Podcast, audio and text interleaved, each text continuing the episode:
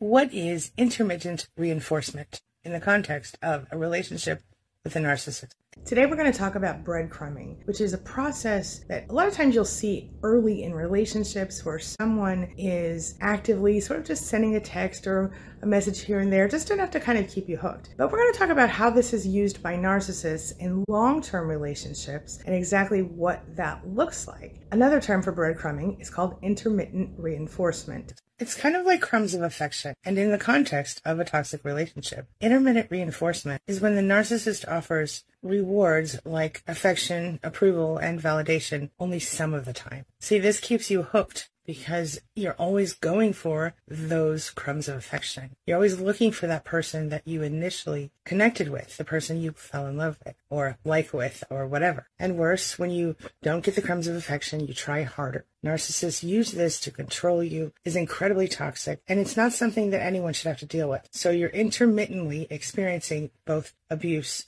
and kindness and affection and validation. It really throws you for a loop. Does that sound familiar to you? It's whatever the narcissist needs to do to kind of keep you hooked. The narcissist by nature does the push and pull thing. That's when the narcissist will desperately want you one second and then the next second push you away. And it seems like the moment that they have you, you know, if they say, oh my God, I can't live without you, I don't know what I'm going to do, and you give in and you go, okay, okay, let's stay together. Within minutes, sometimes they're back on the same old track. So they want you, they get you, they push you away. It's an ongoing cycle. And then if they think you're kind of slipping away, they give you just a little bit more to keep you going. And then you spend the rest of the relationship always going for those breadcrumbs. So we're going to get into this a little bit. Trauma bonds happen in any toxic relationship. They tend to be kind of strengthened by inconsistent positive reinforcement or intermittent reinforcement. So what that means is that mostly things were difficult. Mostly things weren't great. But every now and then something awesome would happen or the narcissist would do something that would make you feel kind of good, kind of warm and fuzzy inside. And in an effort to obtain that again, you would stay around in the relationship. In the beginning, it probably happened more often than not. And as time went on, over the 36 years y'all were together, the positive reinforcement most likely became further spaced out. So less of it per negative incident. Trauma bonds like this that occur in abusive relationships very often also occur in other situations, such as hostage situations. And other types of abusive relationships. You might also call it Stockholm Syndrome. In any relationship or situation where you've got lots of incidents where you have a, lot of pain, and these are sort of interspersed with times where you have less pain or even some pleasure. Some people say it's like a heroin addiction.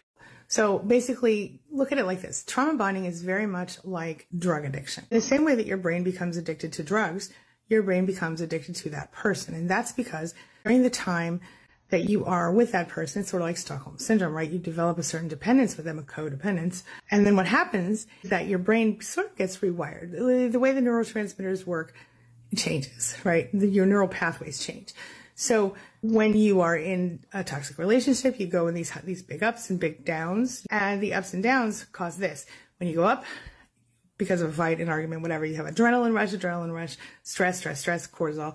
Then when you come down, you have a rush of dopamine and other feel good hormones, chemicals, and that leads you to need to argue in order to actually feel good or need you to have stress and drama in order to actually feel good, which makes you crave that person because if that person is the only person who causes you to feel that kind of way, there it is. So, since the relationship seems so promising at the beginning and as you stick through it, you know, it promises all these amazing things.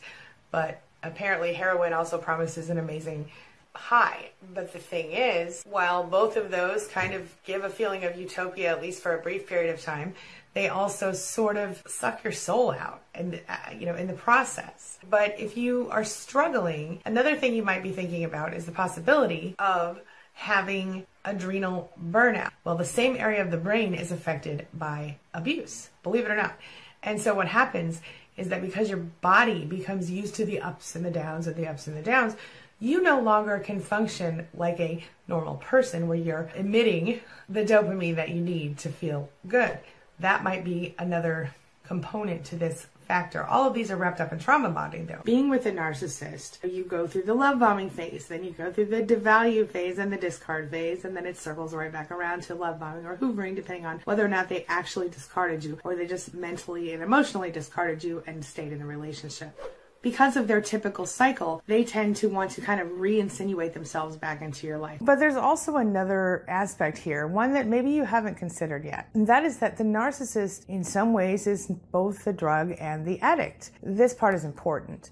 The biggest reason we put up with it is because we are addicted to the narcissist and what they do to us on some level. In other words, when it comes to being in a relationship with a narcissist, you become the addictive substance as well as the addict. Yeah, that's right. So you develop a trauma bond with a narcissist and they get their own sort of drug of choice from you, which is narcissistic supply. And this is why it's so common for narcissists and sensitive broken people to get involved. Most of us have experienced some kind of trauma that eventually makes us people pleasers, to put it mildly. And that's because a lot of times we learned that putting our own needs aside in favor of keeping the narcissist happy was the only way to stay safe. So let's talk about trauma bonding. What is that? Well, to put it really briefly, trauma bonding is sort of like Stockholm syndrome. Now, in the context of a toxic relationship with a narcissist, it's a condition that causes us to develop a psychological dependence on the narcissist, sort of as a survival strategy during all that stuff. And of course, the profound and sort of all encompassing way that trauma bonding affects our brain and the way that we function in our life, well,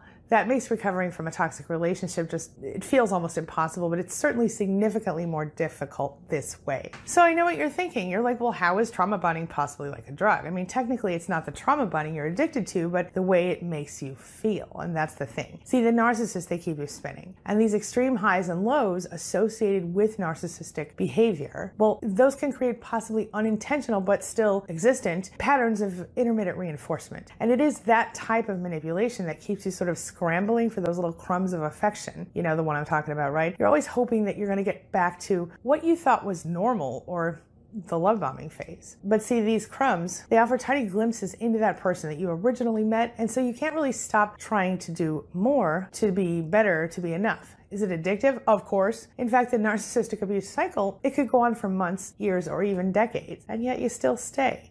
But why? Well, wait a minute. Let's talk about narcissistic supply. See, that is the emotional energy that narcissists sort of suck out of you, sort of pull out of other people. Maybe it includes positive or negative attention. It can include admiration. It can include, in a pinch, the joy a narcissist finds in making you angry or making you sad or any sort of extreme emotional reaction they can get from you at all. They might also get narcissistic supply from other people, including children, spouses, other family members, coworkers, neighbors, and other people in their communities, even strangers. But they will always have one or more primary sources of narcissistic supply or a narcissistic harem of sorts. All of those would be made up of different sources of supply. But how is narcissistic supply similar to a drug? Well, narcissistic supply gives narcissists a big sense of validation, makes them feel like they're worth something, and a lot of times it reinforces their very calculated false selves. They get a rush of sort of feel good neurotransmitters when they get that narcissistic supply, and then they feel like they might almost die if they've been deprived of it. So you would think that that would make them people pleasers, right? But you have to remember something narcissists will take either positive or negative supply. Now that's kind of make you wonder well, do narcissists like to hurt people? Do they want to hurt the people they claim to love? And if they do, why would they get a thrill out of making you scream at them or making you kind of go crazy a little bit, go nuts on them? Or why would they like to make you cry? That doesn't make sense to you, right? It seems nearly impossible, but that's how it is. And I get it, trust me. But here's the thing it seems impossible for you only because you personally cannot imagine the idea of actually enjoying the act of hurting another person in any way, emotionally or otherwise, much less doing so on purpose. And because as someone with integrity,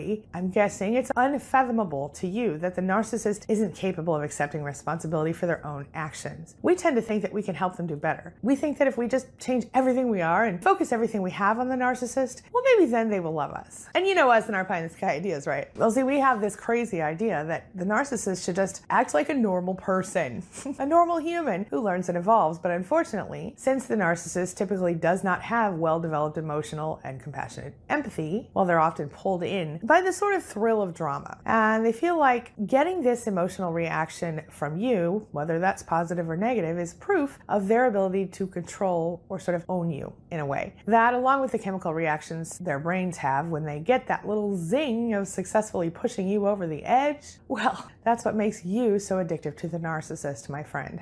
Now let's talk about trauma bonding and narcissistic supply. It's sort of like toxic relationship glue. Okay, here's the thing. As I'm pretty sure you've probably imagined by now, there's a whole big snowball effect thing going on here, at least in most narcissistic abuse situations. The trauma bonding, it leads you to sort of stick around and raise your so-called threshold for abuse. That's the point at which you think you can't handle it any longer, and that's just about the time that you'll find yourself being hoovered right back in by the narcissist who obviously wants to drain you of your energy again. Of course, that leads you to instinctively want to stay safe. And as you desperately seek validation, you keep trying to please and get validation from anyone and everyone around you. Well, if you're anything like me, this leads us to develop a habit of avoiding conflict and doing anything we can to keep the people around us happy.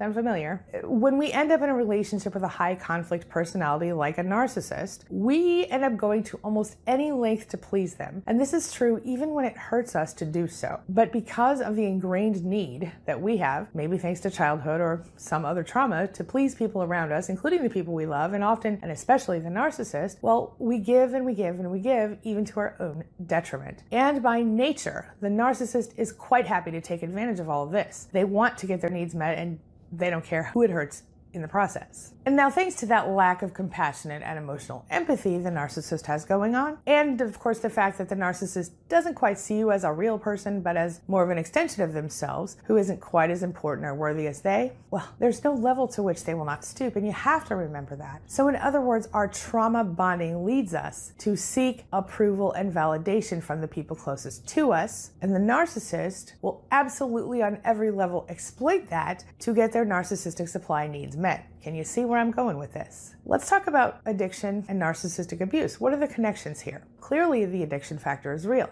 But how does narcissistic abuse resemble addiction? It doesn't make sense, does it? Let's look at it this way. When a drug addict is seeking their drug of choice, literally no one is safe. And what I mean by that is they will steal from their own mama to get what they need. Have you seen this before? Well, like a drug addict, when the narcissist needs their little unconditional validation fix or that little hit of narcissistic supply in which they are absolutely absolved of their responsibility for the situation in their own life, they always like that. Well, no one and nothing can be as important as the fact that they really need that fix right now. So they will take anything and everything from you without reservation, without remorse to get what they need. And this will, of course, begin with your self worth, your sense of security, your sense of well being. You name it, they want to take it from you. And this is partially to control you, of course. And often the narcissist needs to see you as that extension of self in order to feel good about themselves at all. Now, I know, I know what you're thinking right about now, right? Something along the lines of, wait, what? Are we really addicted to those jerks? That's ridiculous. And could they really be addicted to us? I mean, they don't even seem to like us most of the time. So, what are you talking about, crazy lady? Well,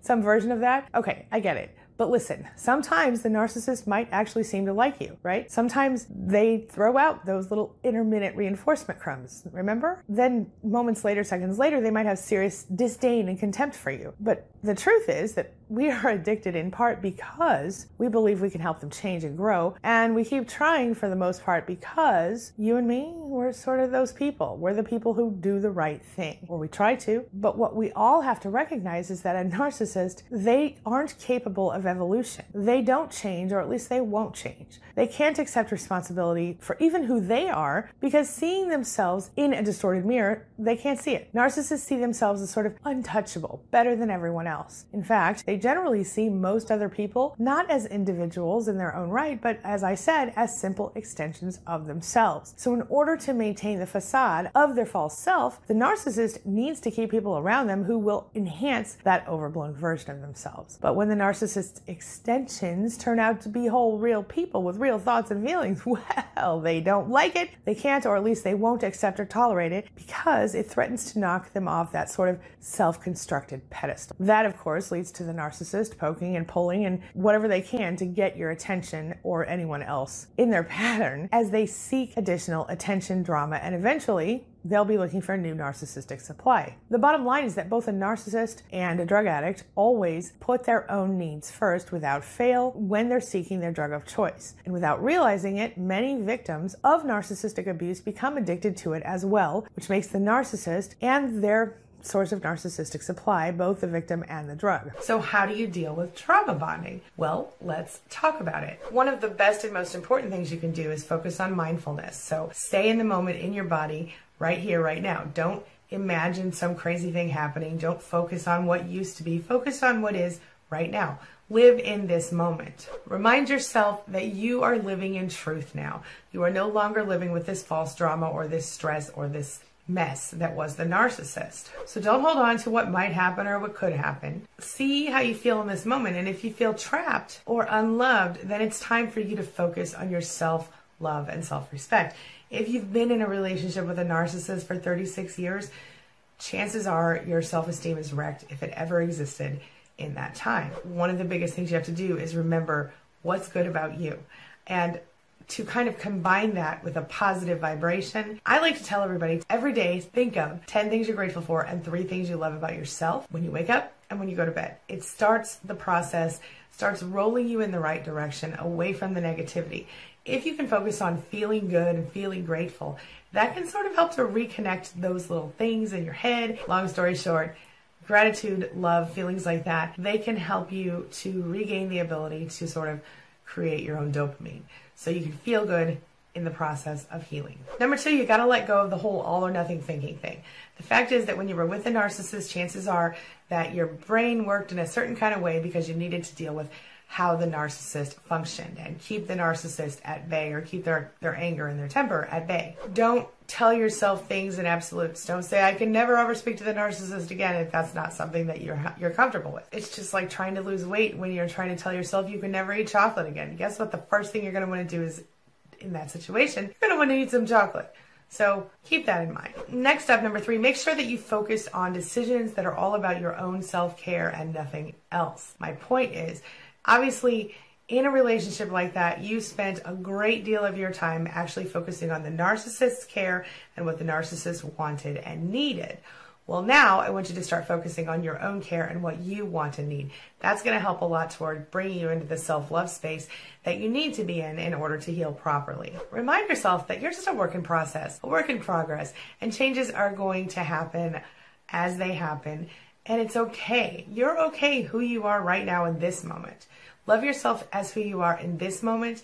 The rest of it's going to get a lot easier. I like to call it unconditional self acceptance. Same sort of acceptance that you would give your children or someone else that you care about in your life. Number four, start feeling your emotions again. Give yourself a chance to actually stop and let your emotions happen. If you've been in a relationship as long as you have, chances are that you've learned to shove them down a little bit because it's easier not to have to deal with them when you're dealing with a narcissist. Well, now that you're out of there, it's time for you to actually let those things happen to you. Let those feelings come, feel them, and examine them and work through them. It's a new thing. Journaling is a big help with this. You're going to have to grieve as you go through this. Letting go of a toxic relationship is just as painful as letting go of any other kind of relationship. And in fact, divorce is statistically more difficult for us as we go forward to heal from than actual death. Next up, figure out exactly what it is that makes you so connected to this drama. What is it that makes this drama or this stress feel like home to you?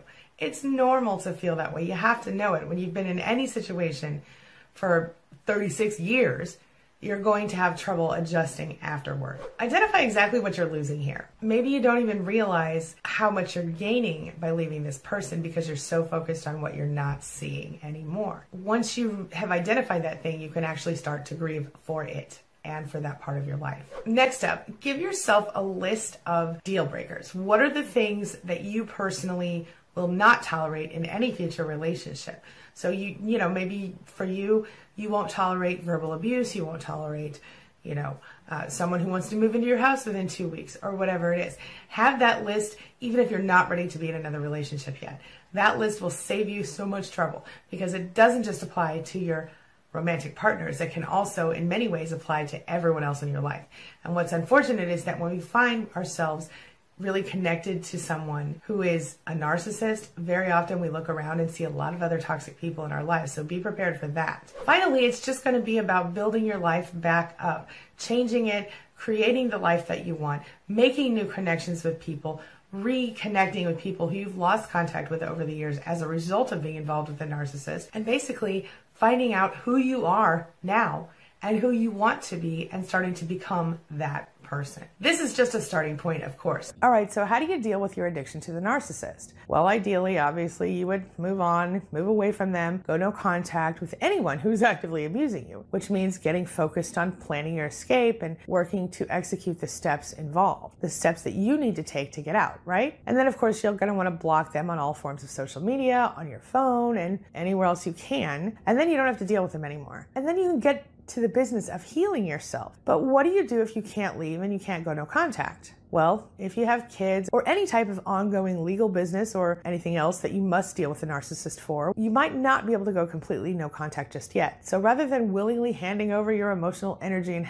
health to this soul sucking narcissist, well, this is when you go gray rock, as in keeping your emotional energy to yourself and sort of being boring to the narcissist. Gray rock is going to help the narcissist learn that they won't get attention from you if they remain abusive, if they are disrespectful or whatever. So they're either going to ignore you or try to be nicer to you, or more likely they're going to move on and try to find a new source of narcissistic supply. And sometimes it works, especially if you can stand to block them and to be very firm in your boundaries. But often, inevitably, the narcissist will do anything they can to pull you back into the relationship. They can't stand to see you at peace, my friend, and if you don't have a spine of steel, you might end up falling for their manipulative tricks again. This brings me to the question of the day. And the question of the day is can you see how the narcissist and their source of supply can serve as both the drug and the addict in the situation. Share your thoughts, share your ideas, share your experiences in the comment section below, and let's talk about it.